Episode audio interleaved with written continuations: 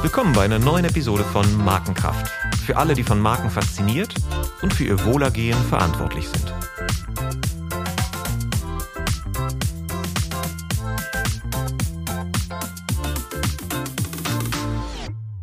Welcome to another English episode of Markenkraft.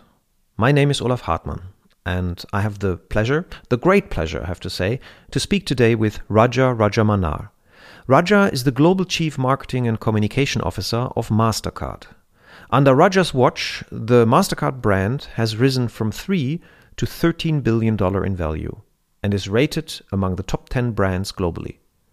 Raja has received many prestigious industry awards. He is, was named uh, Global Marketeer of the Year by the World Federation of Advertisers. Forbes considers him among the world's most influential, Business Insider among the most innovative, and Adweeks among the most tech savvy CMOs. He is in the CMO Hall of Fame and has been elected as president of the World Federation of Advertising in 2019.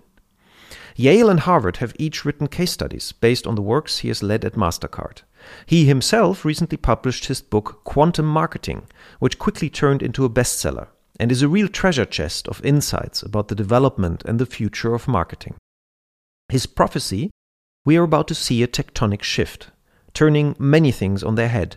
Classical theories, strategies, and tactics, they just will not be enough. Marketers need to up their game to the next level as Raja sees marketing currently in a crisis, and his mission is to contribute with all his experience and knowledge to help marketeers to get out. Raja and I've been in touch for a while on LinkedIn, and uh, he's a great advocate of multisensory marketing, which he sees as an important part of the solution to challenges we are facing in an over communicated and fully digitalized, technology driven world. I could not agree more. In an earlier podcast, I already have talked to Uli Rehse about the amazing MasterCard sound branding. But Raja pushed many other sensory boundaries as well, dropping the name MasterCard from its logo, leveraging touch, scent, and even taste in its branding, and creating new levels of experiential marketing under the brand theme Priceless. All this we will talk about today. Buckle up for an exciting ride. Welcome, Raja. Great to have you on the show. Thank you so much, Olaf. That was quite an impressive introduction, I must say. I feel very uh, flattered. Thank you so very much. Well, you produced the material for this introduction, so um, it's just amazing. It's like, uh, and I could have gone on for another five minutes. But to warm up, I would like to ask you a quick fire round of questions. Um, you decide if you feel exploring one of them because they trigger something to to tell a little more, and otherwise mm -hmm. just answer quick. Book or Facebook? Book. Beer or wine? Neither. Mountain man or sea lover? Mountain. Porsche or Tesla? Tesla. USP or purpose? Purpose. Different or distinct? Distinct.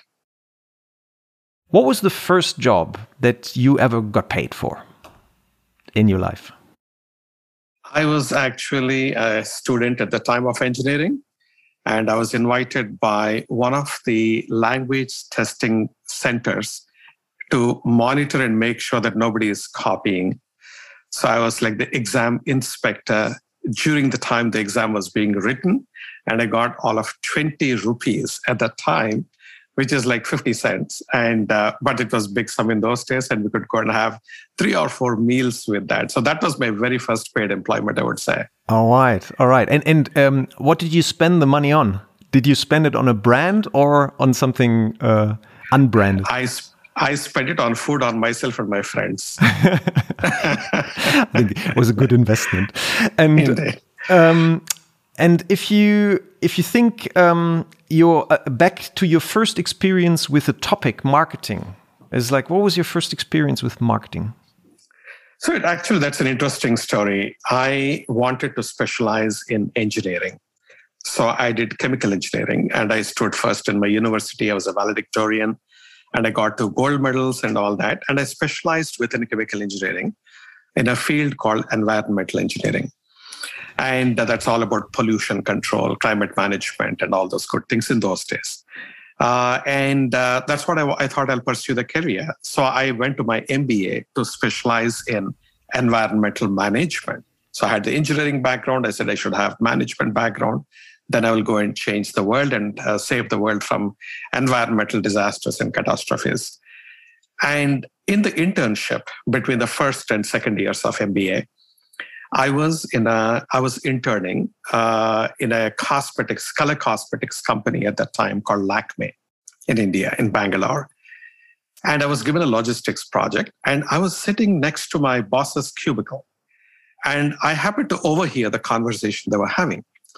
They were trying to figure out how they can push color cosmetics into the more conservative parts of India where wearing color cosmetics like lipsticks and nail polishes and blush ons uh, de- and all decorative those, decorative cosmetics the okay. decorative uh-huh. things uh-huh. were seen to be a little uh, what do you call good ladies or good women don't do those because they're trying to attract attention which mm-hmm. means you're not your intention is not good that was a perception in the society then and these people were trying to struggle how to crack it so i said why are these guys struggling i just took a piece of paper and i wrote with the headline is it bad to look good.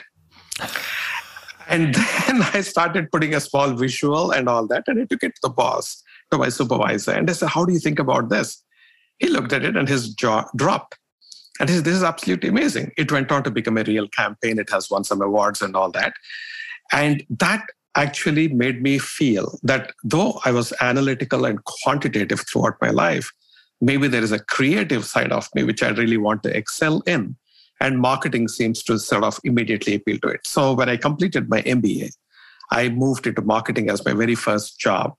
Uh, with a paint manufacturing company, which did not have a marketing uh, department.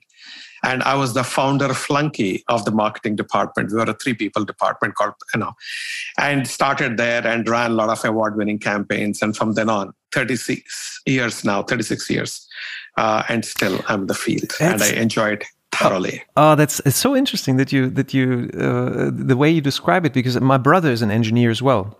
And I consider him to be also very creative in, in the angles that he sees. Yeah. And what you did there with that headline is also for uh, experienced advertisers uh, so powerful because you're not telling people. You are moving them inside. You're asking a question. And that that creates so and that's very impressive. Oh that's interesting. Thank you for sharing that story.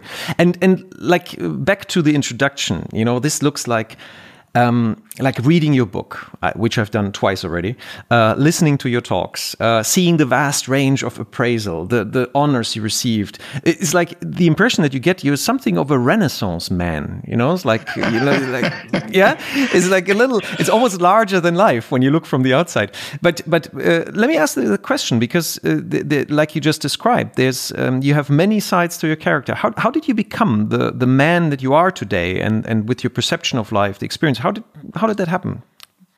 I would credit my mother for it, honestly. Mm-hmm. Mm-hmm. So, firstly, I come from a middle income uh, family. So we, I did not, uh, I was not born into wealth, nor did I inherit any, you know, assets and properties at all. All I inherited was my parents' blessings and their uh, training that they invested in, uh, you know, in terms of to bring us up as, uh, you know, with good values and integrity and uh, etc. So my mom used to say, if you want to do well in life, you should be a very good student. And if you study well, you will get a great job. If you get a great job, then you can afford a lot of things which you would aspire and dream about, etc. So you should be really striving to be really, you know, uh, a very good student. I went in headlong, and I was a very good student throughout my career, thanks to her encouragement. But on the other hand, she would also tell me that you know you're blessed with or every one of us in fact you know is blessed with so many other faculties. And we should not just be a single uh, no one trick pony. Just don't be only an academic bookworm. Try to do other things. So i used to go and i would play cricket. Uh, i was the captain of our university's chess team. I used to play table tennis. I was in tennis. I was in theater. I was also on the radio as uh, an, uh, what we used to call them anchor, a radio anchor for the youth channel at the time. And I was the editor of my college, of my school magazine. So I used to really push myself into multiple areas. Partly I was there to, you know, sort of uh, follow her uh, guidance. And also I wanted to really, you know, uh, I was enjoying uh, doing all these things. And uh, it did not have any adverse impact on my academics whatsoever. So that's why I said, this is great. So I started going in that way. And that sort of has stuck with me throughout my life. And I always try to constantly do something else and find time for doing something else. And I, you know, it's been a fascinating journey for me. And I would credit my mom completely for giving me that DNA and that, you know, early training and inputs right. and guidance. And uh, yeah. yeah. that makes a lot of sense. And and from from what you just described, now I understand more uh, more easily why you're also um, so yeah, I, would say from the outside is like um, you have this this this deep understanding of multi-sensory marketing, which we'll talk about later. But if you just you know you've been busy with sound, yeah, like doing the radio presentation. You've been busy with also with physical exercise, like and there there are some very interesting studies on um, that our thinking is always shaped by metaphors. So so the the kind of activities that you exposed yourself uh, to created many many metaphors in your head that you can apply like when you it's a scaffold for thinking basically. So so that so true. that makes a lot of sense. Great. That's actually i'm going to borrow that word. I love it when he says it's a scaffold for thinking.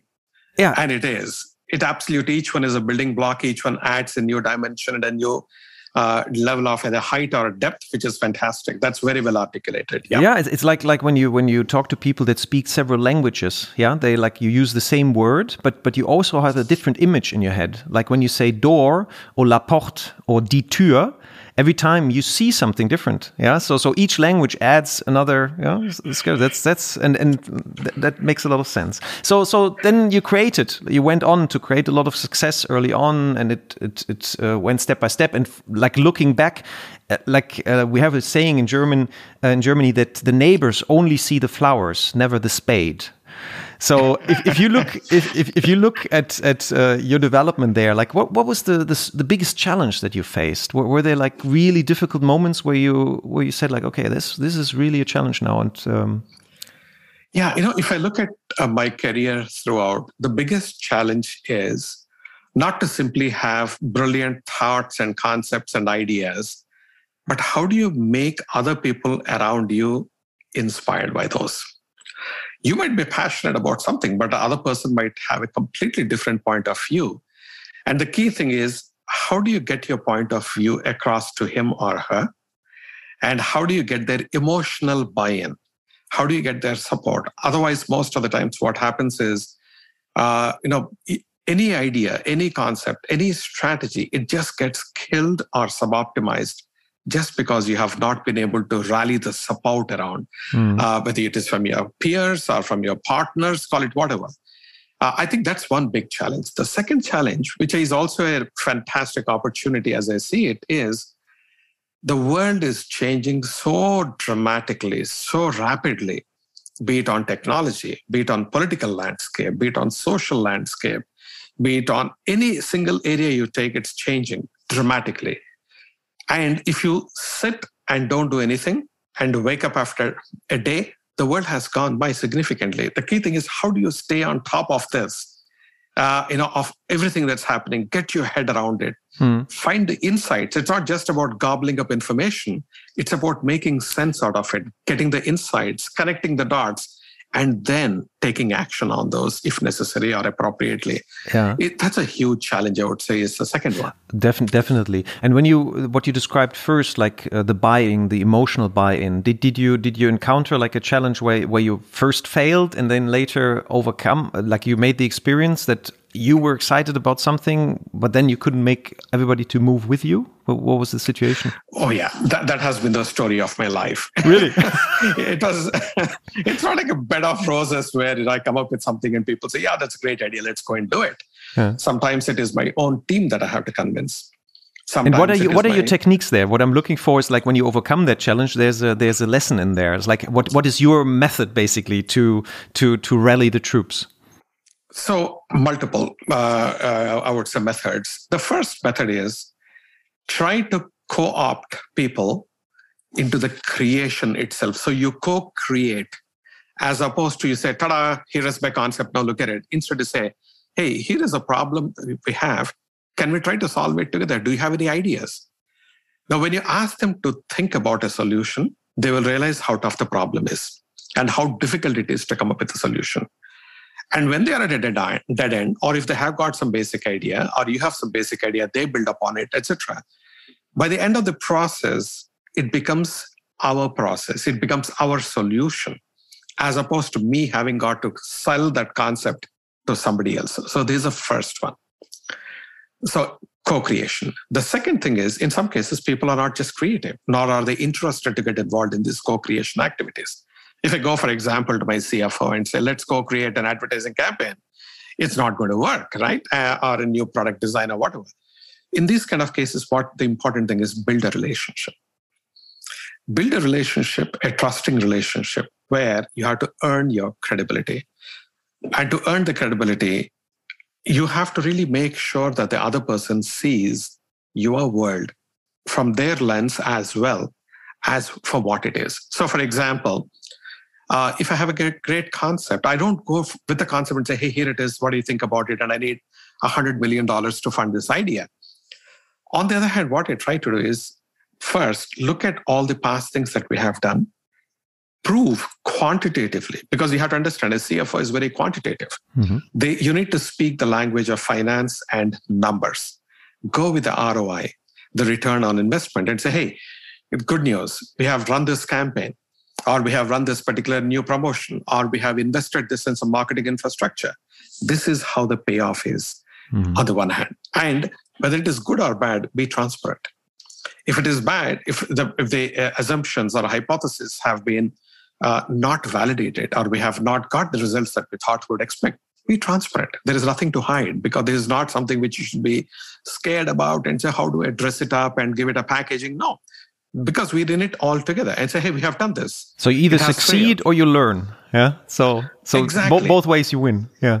Absolutely. And you have to really show it to people. Okay. So that's what will earn you the trusted relationship. Yeah. And the third one I would say always is make sure that you keep people involved through the process, not only at the end stage. Communication is most important. Mm-hmm. You have to let people know that this is what is happening. These are the issues we are having. These are the exciting opportunities we are having. This is what we are trying to do. This is what competition is trying to do. When you are on top of your job and deeply involved, you sometimes tend to get buried in your own world. The other people are not as involved as you are. Mm-hmm. So when you go and tell them something, if they don't understand the context the way you are experiencing, they won't get the concept the way you want it to be perceived.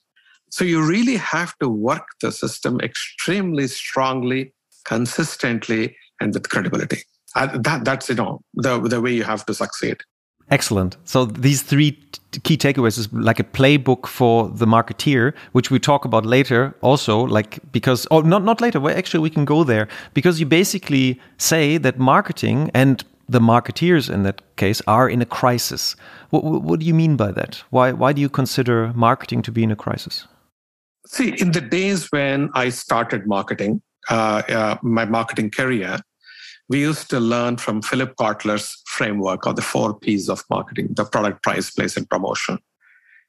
Now, what happened is, as marketing started evolving over the decades, with the advent of data and internet in 2000, in uh, mid 1990s, with the launch of the internet, marketing has changed pretty dramatically most of the traditional marketers have been have been very right brained they are creative they're innovative they're intuitive they have a judgment they have a gut feel they understand aesthetics they understand design. It's that kind of a thing they and psychology sociology anthropology and so on.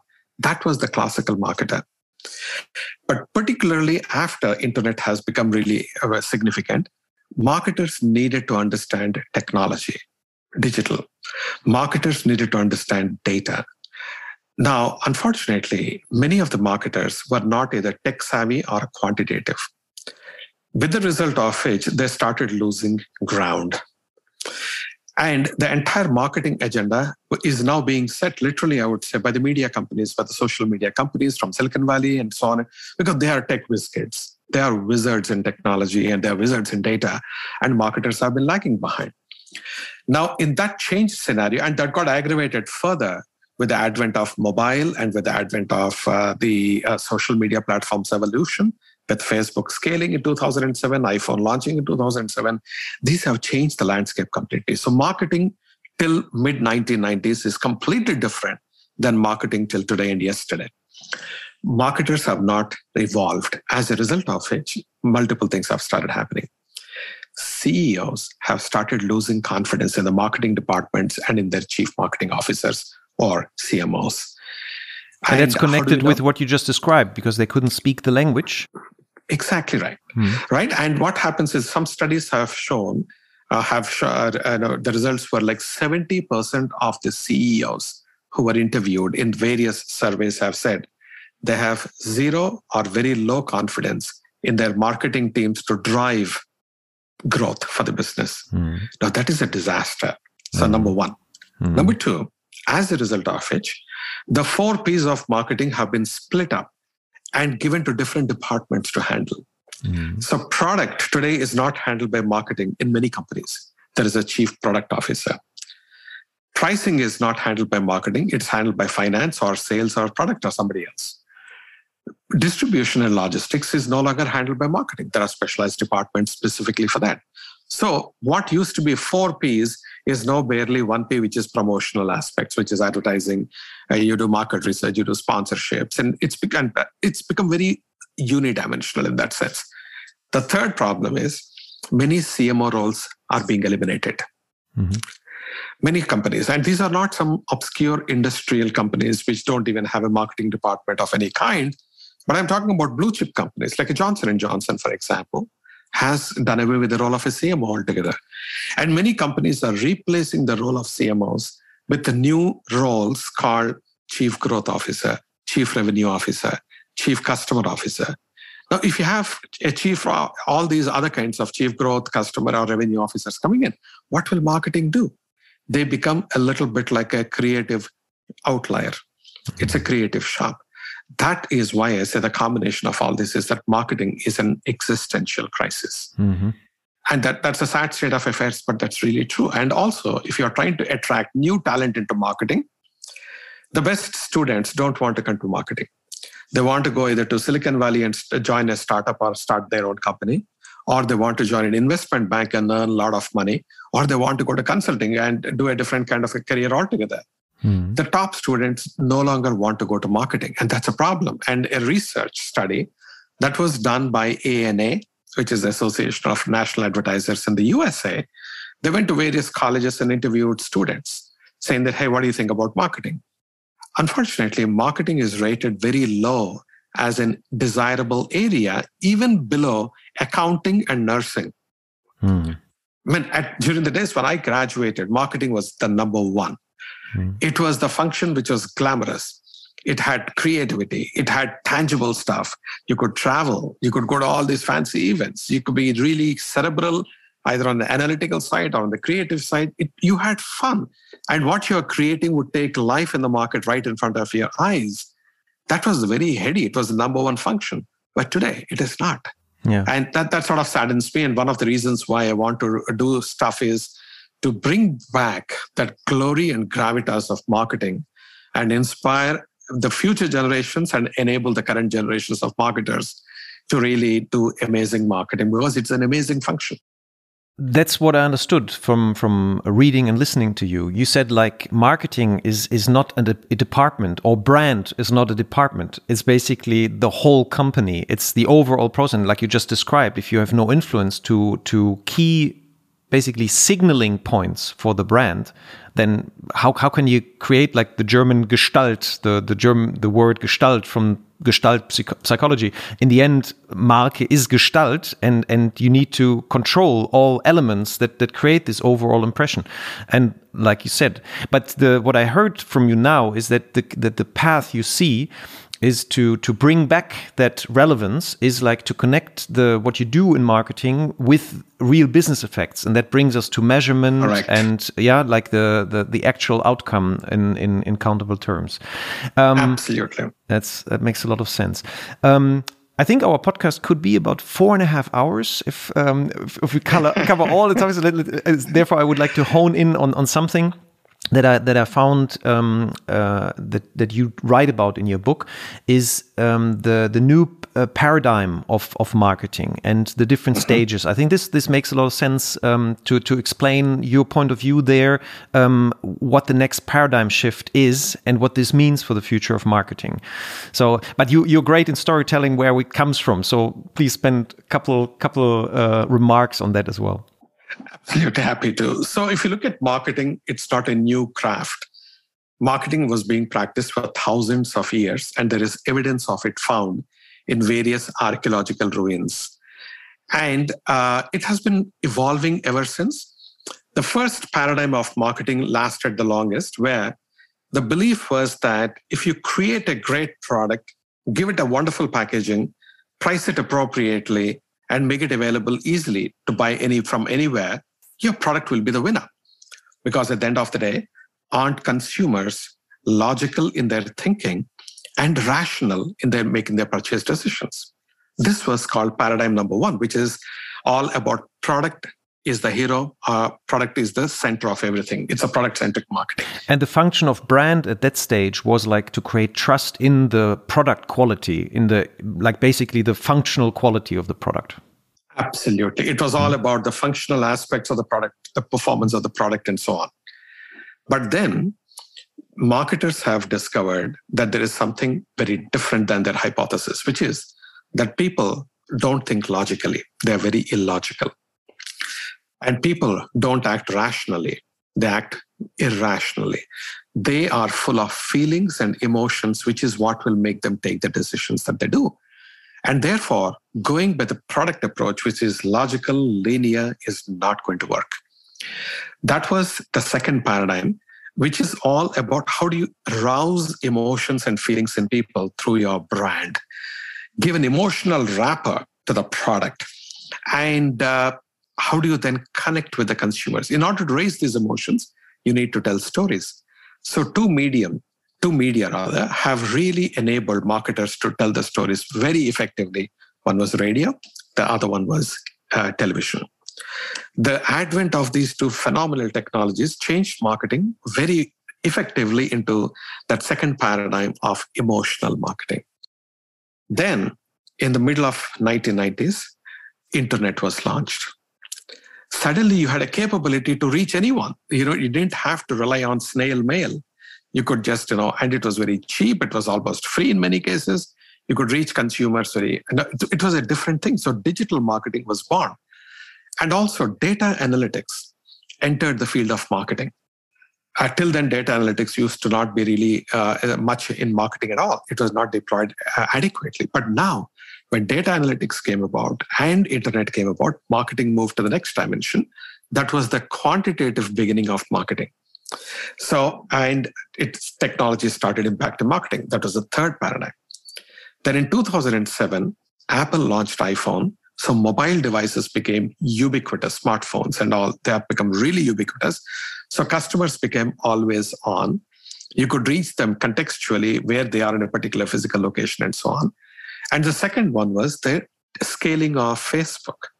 That was the birth in a big in a, in a big way of social media platforms. Between social medias and the mobile devices, our lives have completely transformed and marketing entered its fourth paradigm with mobile marketing, location based marketing, social media marketing, influencer marketing.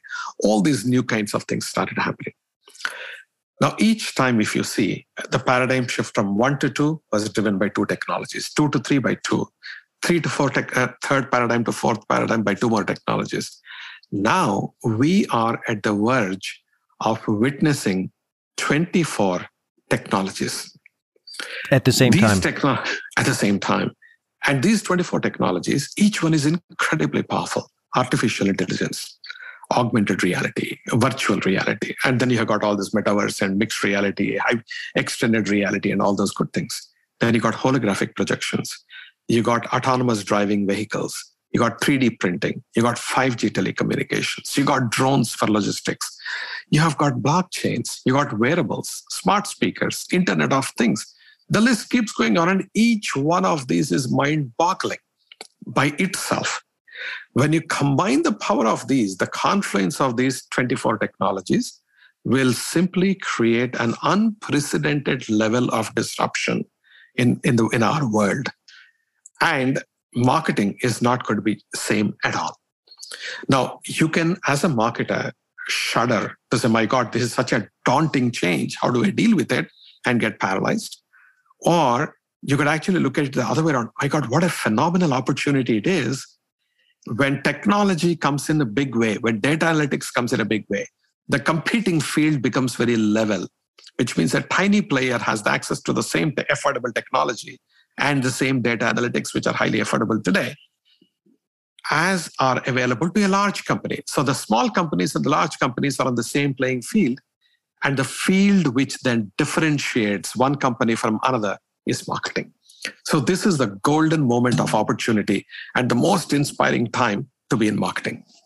Wow. And and if you look at the then that's a technological view, and then you look um, in the world, and then we have the VUCA world, which is around. Yeah, it's like th that has also changed. Before it was stable and relative, like uh, uh, solid blocks of uh, political blocks, but also market market share blocks and and certain segmented markets, which were very large. And now we have like everything is volatile, and it's it you know if it's good or bad, it's very ambiguous and complex. And and and what role do you see there for brands in this world? Like if you you if you look at um, the, the, the way like you just described, if you think of just the the invention of the letterpress, how much it changed, like in Europe, for example, like the the uh, uh, religious revolution against the Catholic Church was not possible without the printing press. Then the radio has changed politically also a lot. Like um, you know, like in in my country, the the radio was uh, a real a tool of power. You know, it doesn't make radio bad, but it was really misused, like to to manipulate um, uh, uh people to believe in a certain view of the world.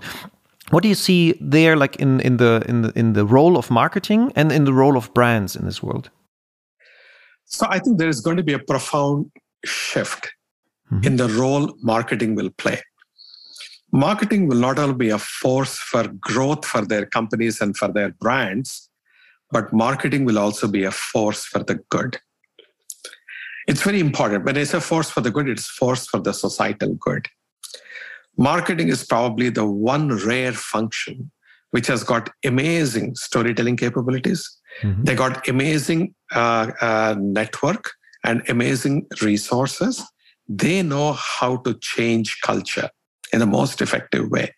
They say Hollywood, with the movies basically on the one level, and marketing are the two areas which are actually the biggest cultural change drivers in the world. The point is, marketing will have to play a bigger role. On the one hand, from a company's growth point of view, if you look at it, there is going to be such a profound amount of product proliferation. How do consumers choose one product versus other product? And the biggest, one of the biggest drivers for this is going to be creativity, innovation, and all these old things that we used to think about, they'll come right to the fore, but leveraging new technologies and leveraging the power of data. Can I, can I just uh, uh, sure, sure. do a segue there because that's very interesting. It's so so basically the value creation uh, is is moved away from the functional value of an object to also the, the meaning of the object and the role it, it plays in, in, in people's lives. So it's basically a design driven innovation and value creation, which could also be an answer to the problems that we have environmentally. Because if we continue to grow on a material way, like use more material, create like bigger, bigger things, more things, then we're going to have a problem. But if we create more value with the same amount of things, suddenly um, th that could be a, a growth path without having to use up more resources. Do you, would you? You're, you're spot on. Let me connect this exactly what you said back to the point I was making, which is consumers have now become much more socially conscious. If the technology and data are democratizing the field, and every product quality is almost the same, every product functionality is almost the same, the differentiating factors will be something uh, different, which is, on the one hand, social good. People are looking for brands to make a difference. 87% of all consumers who are interviewed have stated that they would actually buy a product, everything else being equal, that is purpose driven, that does good for the society, that cares about the society. And many people, particularly from the Gen Z, the millennial population, have said they're even willing to pay a little bit of a premium for products which are socially conscious. There are a lot of Gen Zs, for example, who say they will never buy a product that is not environmentally friendly.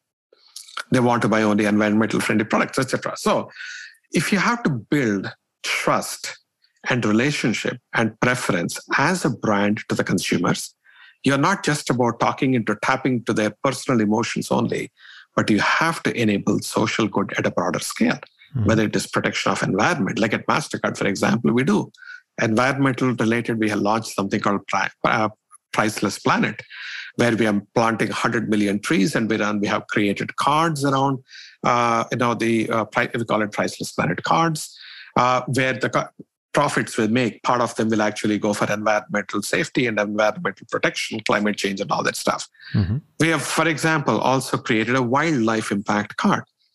So the wildlife impact is all about essentially protecting the wildlife and restoring the habitat of the wild uh, animals. Mm-hmm. We have partnered with Stand Up to Cancer Foundation, and we are actually enabling this organization to drive discovery of new drugs for the cure of cancer and they have already discovered seven drugs till this point in time, which have been approved by FDA. Mm-hmm. That's a huge thing. Mm-hmm. We are partnering with the World Food Program to feed poor children. We have already given 100 million meals, I believe. And it's going on. So the point is, it's not just sufficient to tell consumers, oh, what a great product I have, and I'm just the right one for you. They say, no, I expect you to be a great product, but you also have to be good for the society. You have to be societally responsible. Mm-hmm. It is not just political correctness, it has to be much, much bigger. One small example also I will give. Like, you know, we have launched a card called True Name Card. This is meant for specifically solving the problems which were being faced by people from the transgender community. Now, normally, many people more in the conservative world, so to speak, would not want to touch a topic like this. Now, one of our agency uh, employees uh, uh, is a transgender. And when we are hearing the problems that this individual was facing when giving the card for making a payment, they get dirty looks from the shopkeeper. They're questioned: Is is this you? Are you no, a woman or a man? Yeah, yeah, yeah, yeah, yeah, yeah. They they sort of get into all kinds of harassment yeah. in some yeah. ways, either explicit or implied in some sense, and in some cases they're even denied services. So we said we need to solve this problem because the name on the card does not match with the looks of the person. Yeah. So we said, okay, what would you like to be called? Let's put that name on the card. It's a, it's a, it, at one level, it is such a simple solution. But then we had to take care of some legal aspects and all because government requirements and some countries, they say your legal name has to be printed on the card. Mm-hmm. But nowhere it says your legal name has to be printed on the front of the card in a big embossed font. So we moved it to the back and we put the embossing of the real name or the true name that the individual would want to be called by. We launched this card in the United States and now extended to 32 countries across Europe. I think that's amazing. That's that's a very good example. But but I must like one thing that I, I see here in Europe, which is happening, that what you're doing there, you also enhance the functional value of the service that you uh, supply. You do good you really do good for many people. So it's a social cause, like to to um, contribute to to the acceptance of different different sexual like sexual yeah. uh, lifestyles. Um, mm-hmm. and at the same time but you do it with your product. And I, I, have sometimes the impression that people seem to forget that the first thing that people buy is the function of the product and they only go into purpose marketing and, and talk about purpose purpose here purpose there. But but you have to do your homework first you know like the functional value of the brand has to be there. And then like you described on top you can put a purpose. And if it's connected even with what you deliver as a function fantastic. I mean that's that's that's that's that's the key um, to find. And i think you've done you've done so this true. very well. And in fact yeah thank you. In fact i think you know one of the key things is purpose is not uh, something which is for political correctness or the fashion statement that you're making. Purpose is truly it has to be a purpose. And you have to embed that purpose into everything that you do as a company. Okay, so to summarize that, like that's where you see the function of marketing in the future uh, is also in in first of all make a make a um, measurable contribution to business growth and tangible um, uh, create tangible results and not the fluffy like we create some nice pictures and and all that. So it needs to be integrated in in the whole value creation process and organization of the company. And the second right. thing is is is marketing has has the has the um, the the um, the job to be done is uh, also to create a frame um, which makes you which creates a competitive advantage. And like you just uh, uh, said like the this this purpose frame is is very powerful when it's believable and authentic. And um, and um, I had one more thought, which I just forgot. um, oh yeah, yeah, that's right. Okay, so so um, one, once we created that, like because then we we come to the multisensory part and the like the the part how to transmit it, how to make it tangible, and you've done many ways, and that's what I would like to explore. But I make a, I would like to make a small detour how you got there because you said that the science behind marketing has uh, uh, plays an important role for what you do and how you informed your actions and all that. It's like how how how did you get in touch? Like science, uh, what you're talking about, behavioral economics uh, uh, perception psychology, uh, neuromarketing, all these things. How did you get in touch with that, and what role does it play for the marketing of Mastercard? Uh, firstly, this has been a journey, right? I have taken one of my electives. Uh, it's not a specialization, but one of the subjects I did when I was doing my MBA was psychology. And I was fascinated by that topic. And uh, I started seeing clear applications in terms of how you can be more effective and relevant and authentic uh, in the marketing activities by leveraging psychology or psychological psychology principles and concepts. I got a little bit of sociology and anthropology and etc.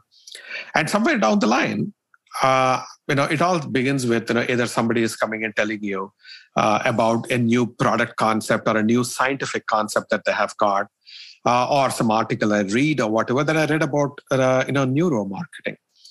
And I said, wow, this is pretty fascinating. How do they do it? And so neuromarketing is where you are literally wiring the brain in some ways, like an EEG, electroencephalogram. Uh, and then you try to see when you give a stimulus to the consumer, which part of their brain goes up and the mind has been mapped reasonably okayish where you know this is the emotional part of your brain this is the uh, sensor the smell is this is this part of the brain uh, processes smell this part of the brain processes sound and so on. You get the idea. And when it shows from simple ad concepts uh, when you uh, play on this know the act the extent of uh, predictability of the results goes up dramatically so that's something fascinating. I started diving deeper and deeper. So about four or five years back now, almost, I started looking at. Uh, suddenly, it sort of it was an epiphany for me. I said, look, typically most of the people are blessed with five senses. What is a sense? A sense is like a sensor, right? It's basically uh, you have got ears, which are the audio sensors and then you have got uh, eyes which are the uh, video sensors smell nose which so you got five senses which are absorbing information of different types. They go into your brain, the brain processes them, it creates in emotions or feelings or thoughts or whatever, and then they drive your actions. As marketers, we have been focusing predominantly on the visual sense. And audio sense was secondary, more as a background or some and something to make it a little bit more interesting and engaging, but very suboptimal. And there was no usage of smell or touch or taste. So we said we really need to change this. And we should, if people are being overloaded by so much of information coming through the visual medium, you want to take advantage of the other senses to connect with the consumer, communicate your story, impress upon them that you are the right brand for them. And can I make one remark? Because as a marketeer, what other channels would there be to create some kind of memory structure which represents the brain in the head of your target group if you don't go through the senses? So, what I always say is like, there's no choice. You cannot not do multisensory marketing because if even if you decide not to think about it, you, you nevertheless you send signals. Yeah, you you send signals. You just don't control no them. Question. No questions about it. You're absolutely right. So we said we'll we'll adopt all the five senses. So first we looked at our visual Uh, and we said, how are we communicating visually? How do we simplify and declutter our visuals? How do you optimize our visuals in on various media? Like, for example, the color of the logo, the colors of our logo were yellow and red. And they were not optimized either for appeal in the brain, in the mind, nor were they optimized for the digital screens. So we played, played around with that and we changed our logo while maintaining continuity with the past, which was very critical. We have created a completely new logo and we even dropped the name MasterCard from our logo. It's yeah, that was that was brand. something. Yeah, that wasn't that a big discussion? It's like we're going to dropping our name. Uh, well, how is that going to happen? It's like what about the new the new clients that have never heard our name? How are they going to learn uh, who we are? The, the key thing is interesting thing is people when you look at the word mastercard that's not how they're recognizing our brand they're recognizing by the interlocking circles in red and yellow the overlapping circles people absorb more data through their in, intuitive uh, parts of the brain, the system one thinking of the brain, as opposed to the logical, rational, analytical part of the brain. And when you have symbols that you give, symbols are better and quickly grasped and memor- and uh, remembered compared to words. Mm. Like you know, we say a picture is worth a thousand words. And that's exactly what one, it is. One study I recently read it was like like that. Uh, Seventy-two hours after seeing the the um, a word or a representation as a symbol of the word, uh, seventy-two hours later, uh, people remembered ten percent of the time the word, and over 60, 65% uh, of the time, the symbol. Yeah, that shows the, the power that you just described. Exactly. So we'd have to really optimize the visual elements by which you want to connect with the consumers. So that was the whole exercise we did. Then we went into the sound. I still remember the jingles that I heard as a child. Till now, I remember them very strongly. And I can recite those jingles. And we said, this is something which we have to tap in. Advertising advertisers have been using jingles forever, but jingle is very unidimensional. In a visual context, there is so much of data available amongst marketers that they know how to create the logo design and how to optimize and so on. But for sound, there is hardly any research available. So that's when, in fact, we partnered with Uli and his company, and then we actually came up with some amazing, amazing architecture for our brand. It's a 10 layer sonic architecture. And we have released so far only three layers. And the fourth one is just happening as we speak. So each one of these layers starts with a melody. Then there is a sonic signature. Then there is a, a acceptance sound. Now, if you look at the melody, the melody has to be pleasant, obviously. It's a 30 second melody. It features in every one of our ads. So that's how you create the association. But the, it has to be memorable. Otherwise, it will not be remembered. It has to be simple enough that people should be able to hum. So when people can hum a melody, its stickiness and the memory is far higher than when people cannot hum it. Mm-hmm. Then it has to be very, very uh, neutral, which means it should not dominate a situation, but it should be subordinate to a situation. It should be subordinate to a message. It has to be adaptable.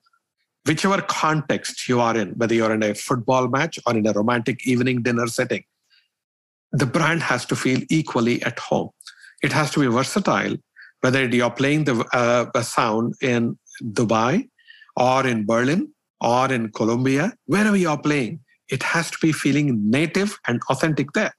So we worked, God knows, with all kinds of uh, uh, uh, specialists, starting from you know, uh, musicologists, musicians, neurologists, artists, studios, and we came up with our entire sonic brand, and we launched it, and it has now been rated as the world's number one audio brand for two years in a row. Then we went to the other three senses. For yeah, can I, but before we move out to the other three senses, just uh, uh, can I put in one question um, uh-huh. uh, to the beginning of our conversation? Now you've uh, developed this and and um, you've come up with this solution.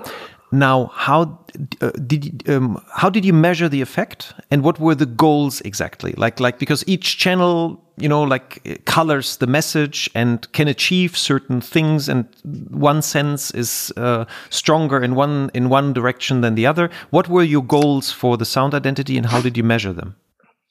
So for the sound identity, there were multiple measures. The first is my sound should be played in as many places as possible. So we came up with a number that our sound should be played at 150 uh, at sorry 50, at 5 million devices which are in the various outlet various shops so when you're paying with your mastercard when the transaction goes through successfully mm-hmm. you want to be able to hear that sound uh, the, the first level is awareness the second level is uh, association with mastercard the third one is unique attribution with to mastercard mm-hmm. so that's a three layer strategy that we had we were in level number one which is we want to get our product, our sound in as many places as possible. And our goal was 5 million. And uh, surprise, surprise, we actually have crossed 160 million. So 160 million points of interaction around the world already play a MasterCard logo. So that's basically the media one. value. If you calculate that in media value, if you would have had to buy a radio time, yeah, just to be present in all this, yeah, you can calculate uh, a certain value to that. Mm -hmm. Yeah, and more importantly, even if it is present, what is it doing? There is an increased level of consumer satisfaction because consumer when did the card could you me- uh, that that that was in that direction my question was going is like how did you measure for example increase of consumer satisfaction? Can um, did you use neuromarketing techniques for that or surveys or like um, could you both. both. Mm. both.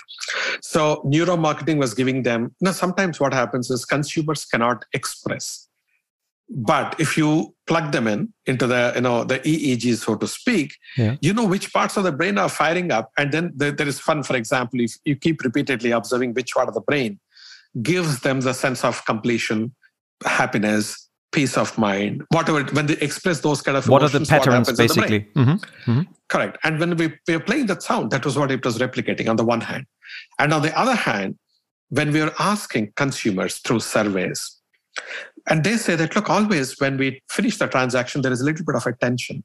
Whether my card transaction has gone through or not, whether my card was accepted or my transaction was declined. There is a little bit of an anxiety around that. The moment they hear the sound, ah, my card has gone through easily. It's exactly. like like like like the slot machine. That sound that, that sound of the slot machine. Ah, it's, it's happening. Yeah. Exactly, and, and that's it. Might be very minor mm-hmm. and may appear trivial, but it is anything but. Yeah. It's profoundly compelling to the consumers. So th- those are the kind of things that we have done. Plus, finally, we also have to see the business results. It's not just about people feeling good. Yeah. Is it changing behavior and in our it? favor? It is. It is. It's clearly doing it. So there is a in the sense that they, for example, for you, it's important that they choose your card. They have the uh, American Express and the Mastercard, and they they pick out the Mastercard from their wallet more often than the American Express. That would be a, a, a away? Like could you like the, the frequency of usage or how did you how did you make that tangible? So we measure something called share of wallet. Share of wallet. Mm-hmm. so if you're doing 10 transactions how many are mastercard transactions and how many are competitors uh, transactions? And we see is there any credible increase in the number of transactions? And if so at what kind of categories uh, is the transaction volume increasing? And is it genuinely attributable to this sound at all? Or what percentage of it is attributable to the sound? So those attribution models become very, very critical. And we have deployed some of the most cutting edge models. We have developed proprietary as well as we have used third party models to measure these. So we do that like you know crazy. And the good thing is uh, qualitatively, quantitatively, neurologically, it works and it is working. Great. Well, thank you for explaining that. That's that's that's really good. And that gives you leverage with the CFO. You know, look, I spend oh, so yes. much on the uh, sound branding, but it uh, does does deliver. Great. That's so, so true. So, so, let's look at the other senses, like um, scent, for example. Like, how did you leverage scent? So, scent, what we did is uh, we have looked at the five senses, and the sense of scent is the one which is closest to the center of memory in the uh, brain. So if we look at the structure of the brain, the center on the, the, the point in the brain which is connected to scent is right next to the point which actually are the part of the brain which is holding memories. So creating memories or retrieving memories is the best with scent. So we said, how do we launch? And, how do we get scent? And what's interesting is that our our um, uh, scent cells in our nose are actually brain cells. It's the only place where our brain actually encounters the world directly, and that is that is super powerful. And uh, uh, uh um, Marcel Proust wrote his great novel about just this what you just described how how deep memories can be retrieved by just this one scent of smell or scent from from the tea that where he eats his madeleine and then uh, a thousand three hundred pages later he's finished with describing what he remembers. Exactly. That, that's so true right? I, and the so we had a challenge saying how do we get our scent out in front of consumers? So we created two fragrances one is the fragrance called passion the mm-hmm. second one is called optimism the passion is red color optimism is yellow color mm-hmm. these perfumes have been created by two women in an otherwise male dominated perfumery industry these are environmentally responsible. The, the sourcing of these materials is very environmentally responsible and sustainable. And the fragrances themselves are fantastic. We tested them, uh, you know, quite a bit before we went for these particular fragrances. And what we are now doing is they're available, uh, and uh, we launched it as a consumer product, and you can buy it. And for example, if you go to any Mastercard office, you go to Mastercard Experience Centers, you go to Mastercard events, there are these fragrances in the air. So right, like like hotel, like signature hotel scents. Like you basically have the Mastercard signature exactly. scent that in any location that is branded Mastercard, you yes. will have this this uh, uh, um, the scent environment. Mm-hmm. Exactly. Makes on the one sense. hand, yeah. Great. And on the other hand, we also have got the real fragrance uh-huh. itself. Uh-huh. And does it sell well? Because I was wondering, like, like uh, who wants to spray themselves with a credit card? Yeah, but it's not credit card. It's, that's the beauty. It, that's it. We, yeah. we don't call it Mastercard. No. We call it priceless. Yeah. The and, fragrance is called priceless. And good thing is when we showed it to various departmental stores, duty free shows, uh, uh, duty free stores, etc there is a tremendous positive response. And right now, for example, uh, one of the top uh, departmental stores in uh, Italy, in Milano, they called Rinascente, they have actually stocked it pre-Christmas. They don't normally give you space unless you are really they are very convinced that you're going to do well. Yeah. And so and, and so we launched that uh, in uh, uh, Milano. It's right now there, and the initial feedback is fantastic. And now we have got a different problem how do we make sure that we keep the stocks and distribute them around the world because that's not our core competency. So hmm. we're partnering with some third party companies to help us with the logistics and all that stuff. Who in the fragrance industry would have ever thought that MasterCard could become a competitor? That's similar. that, that's similar. That's similar to the financial industry. Uh, uh, like if you would have told them in the '90s, you know, Apple one day might that's enter true. your industry, and you see how everything becomes very uh, uh like fluid. Yeah, like exactly. Uh, and, and and and that connects to the beginning of our conversation, and it's all about meaning if you are creating meaning uh, and the people recognize the meaning, can identify with the meaning, then suddenly you have a market. That's exactly right. That's, that's exactly it. That's really cool. Right, and and likewise, uh, you know, one quick thing if I can say is like you mm-hmm. know for the uh, uh, sense of taste. Uh, yeah. We didn't want to create obviously edible credit cards or edible payment cards, but what we did is we started creating restaurants. So, as recently as three weeks back, we launched our fine dining restaurant in Mexico City. Uh, eight weeks before that, we launched a fine dining restaurant in uh, uh, Sao Paulo in Brazil.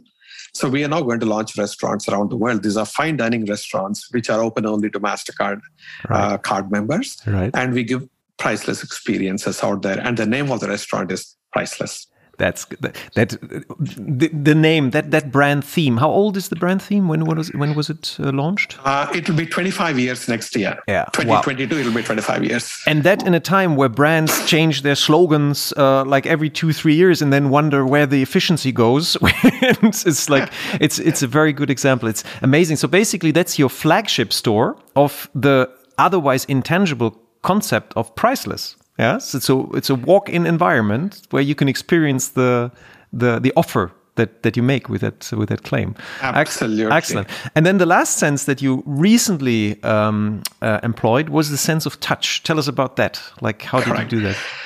So touch was something very fascinating to us. So we started looking at uh, touch, and the feeling we, we had was, or I had was, that we should definitely get into this space in a relevant way again. Uh, and uh, you know, I grew up uh, as when I was growing up. My grandmother used to live with us, and she was blind. She went blind.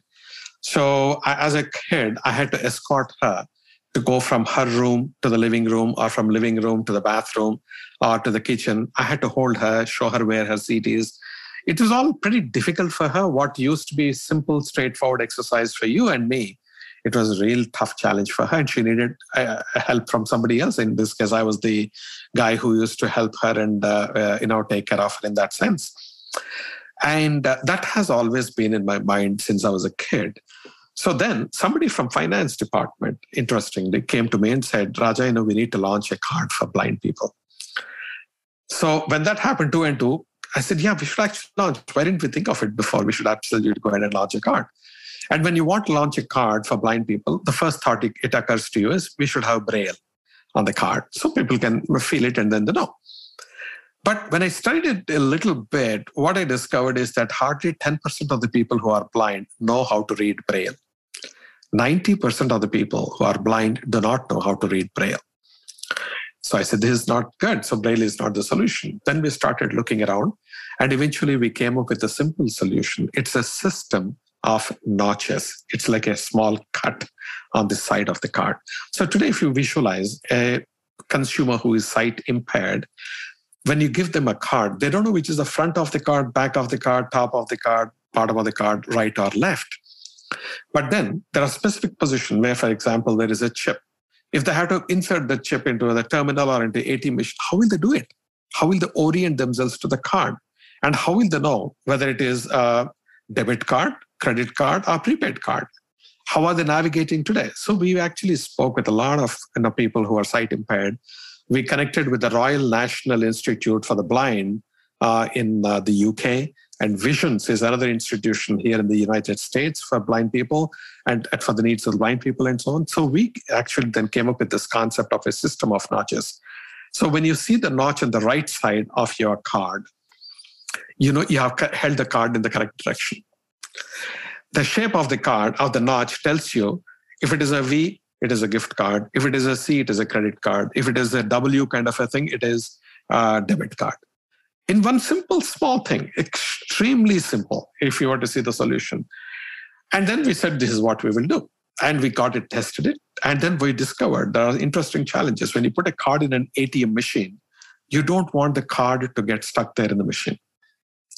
So we had to make sure that by putting these notches, you're not obstructing the flow or the movement of the card. So we had to work with the card manufacturers. We worked with a company called IDEMIA.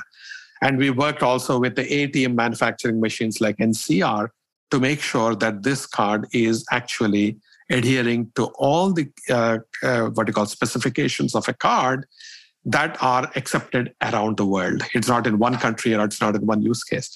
So that's what we have recently launched, and we are hoping to, uh, uh, you know, launch this in the markets and made available to the consumers in the first quarter of 2022. That's it is ingenious. It's excellent because it, it puts a, a different, a distinct brand code into a market which didn't have any of those distinct brand codes before. Maybe the black American Express, you know, because of the weight, because of the different material. But but otherwise, the, the regular credit cards they're they're all the same. And it's like with with chocolate when you put a, a triangular large chocolate in your hand in a dark room you know which brand you're touching yeah so so so now, now you got the there. you got the Toblerone of credit cards exactly. and, and, and do you think uh, do you think this could be um, enlarged to all Mastercards because because this is something this is really a, a distinct uh, differentiator. Is this something, or is is the the production costs uh, prohibitive in the way that it's much more expensive, or could this be done?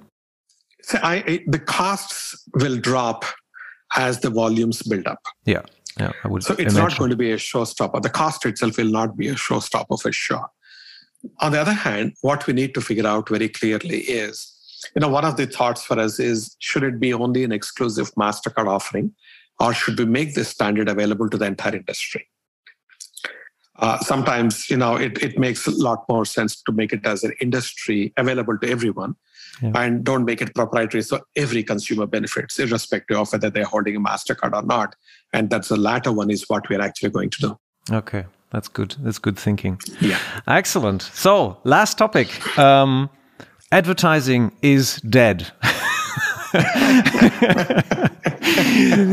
That's what you do to provoke uh, uh, your your advertising departments. What do you mean by that? Yeah. Advertising in the traditional way is dead. Why and what is what is the solution yeah. in that uh, uh, yeah. respect in the See, future? The, the underlying point there is it's not that advertising is dead. It is advertising the way we understand is dead.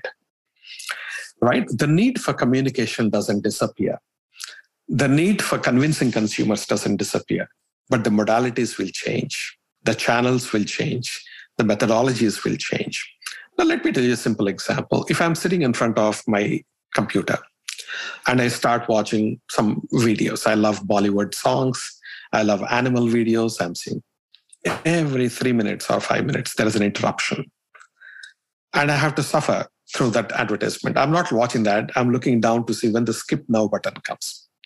The moment it comes, I press the button and I'm continuing.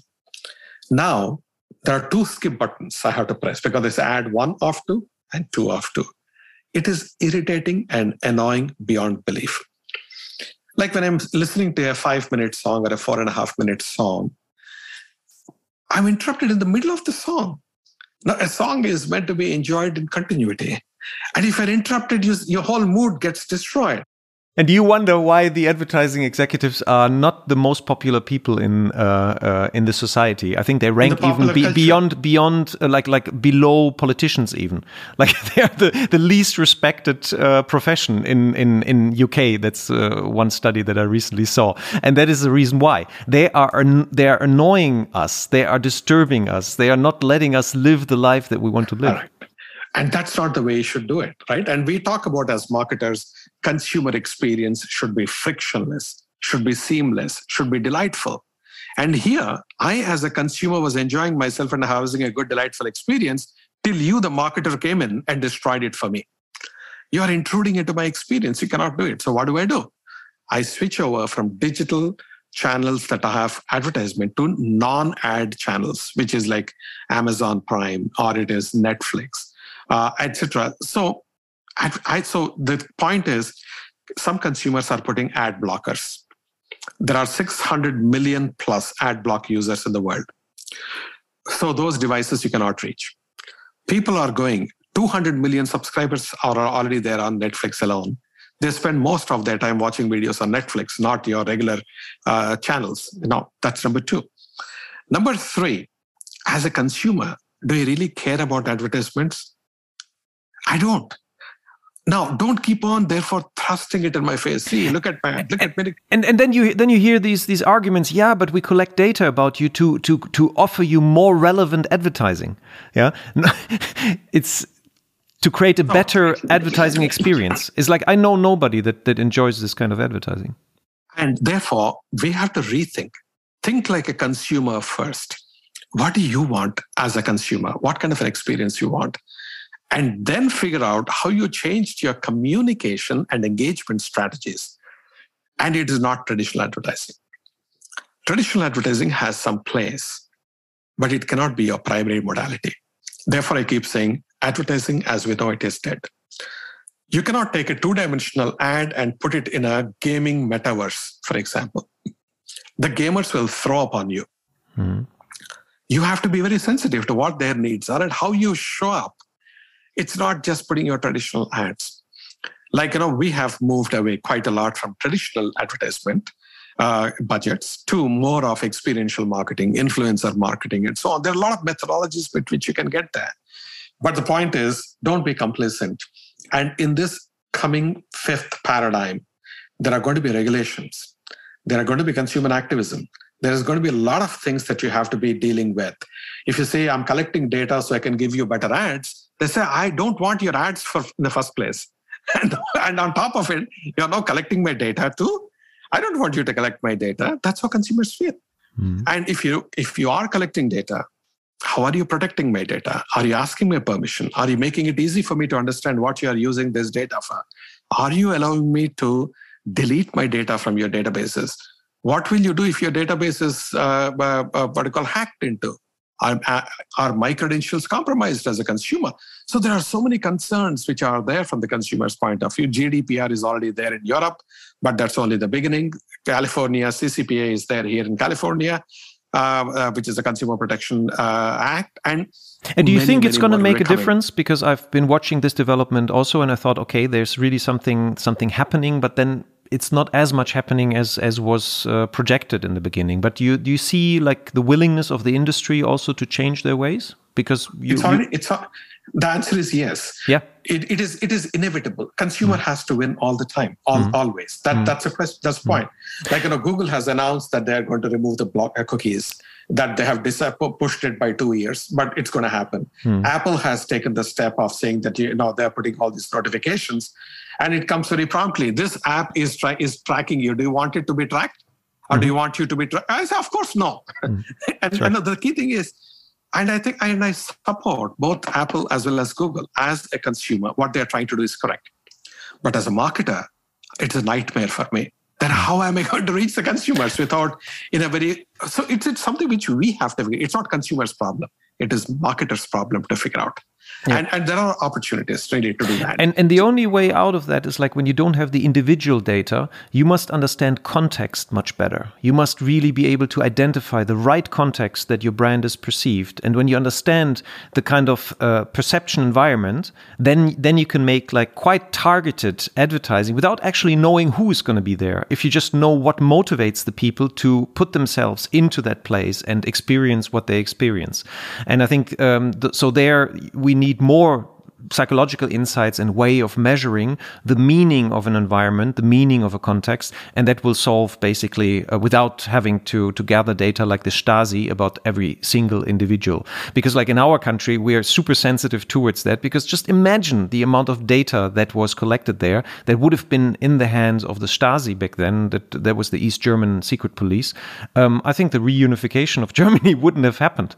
I think they they could have they could have blocked any development. Uh, quite quite quickly. But See, what I would say is there is relevance in data. There is power in data. Like, you know, do you say a knife is good or bad? Do you say electricity is good or bad? You can use electricity for good or bad. It's up to you, right? You can put it for an electric chair and kill somebody, or you can use it to give light to people's homes. Data is exactly the same. There is, like, for example, we do something called data philanthropy you can help people significantly through data philanthropy. So, data by itself is not bad. The marketing practices of how you collect data, what you use it for, and what do you, how do you disclose to the consumers upfront and you get the appropriate permissions from them to do what you need to do, that is evolving. It has to evolve rapidly. It will happen. It is inevitable and it's the right thing. Okay, great.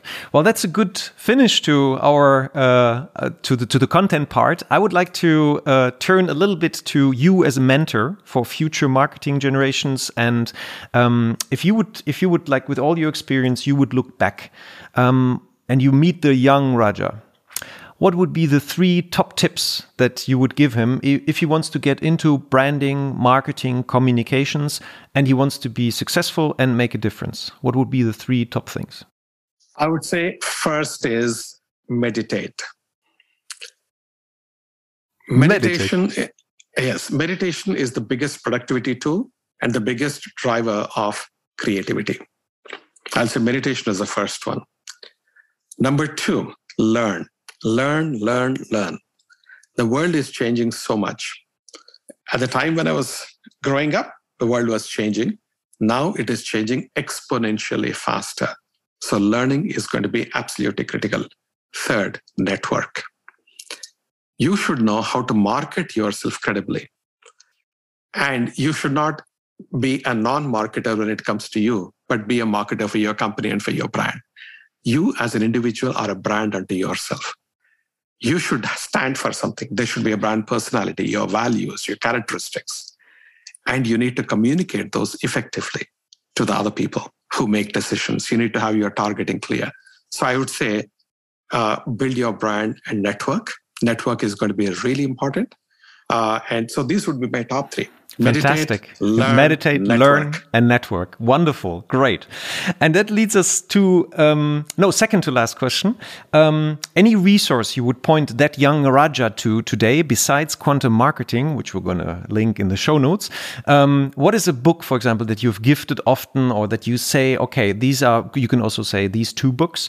Um, is there any resource you would point um, that young Raja to? I would say two things. Number one is Predictably Irrational by Dan Ariely. The second one is The Happiness Advantage by Shawn Achor. These would be the two books I'll say people you have to read it. Great. And the last one, you have the chance to put a screensaver on all the people responsible for brand and marketing in the world for one month with one sentence. What would the message be? I would simply say this the message would be be a force for good, be a force for growth. Be a force for good, be a force for growth. Excellent. Raja, this was an exciting more than an hour with you. And I feel deeply grateful for your time and also the very valuable insights that you deliver. And uh, as I said, we're going to link to your book, which is excellent, which gives an overview and also clarity of thinking, which is rare and which has been proven by this conversation with you, and uh, which might have to do something that you meditate because, uh, you know, to have clarity of thoughts, uh, you, you need to cut away the clutter. And uh, meditation is is doing exactly that. I think yeah, the the ape that is on your shoulder and constantly whispers in your ear. So thank you very very much, and I wish you continued success with Mastercard and on your quest to inspire the marketing world. Thank you so much, Olaf. Really enjoyed our conversation, and I hope to do it again with you sometime soon. I'd love to. Uh, and uh, you know, please take care, uh, stay safe, and be well.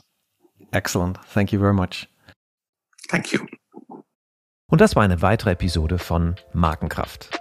Vielen Dank, dass Sie dabei waren. Wir hoffen, es hat Ihnen genauso viel Freude gemacht wie uns. Wenn ja, empfehlen Sie uns, Ihren Freunden, Ihren Bekannten, Ihren Kollegen und bewerten Sie uns auf iTunes, Stitcher, Spotify, Soundcloud, egal wo Sie diesen Podcast hören. Share the love for brands. Machen Sie es gut für sich und die Menschen in Ihrem Leben.